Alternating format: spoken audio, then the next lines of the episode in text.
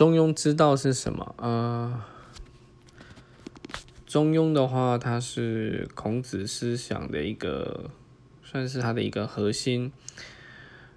中是不偏，庸是不改，中庸就是中和恒长，这是我现在看着网页上念出来的。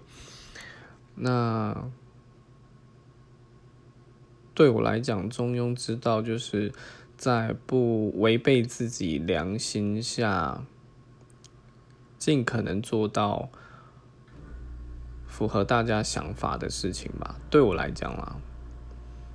没有什么对与错，很多事情没有对与错，只能说尽量符合大大家，就是说尽可能的，大家都能接受我做的事情，然后也不违背我自己的想法，这是我认为的中庸之道。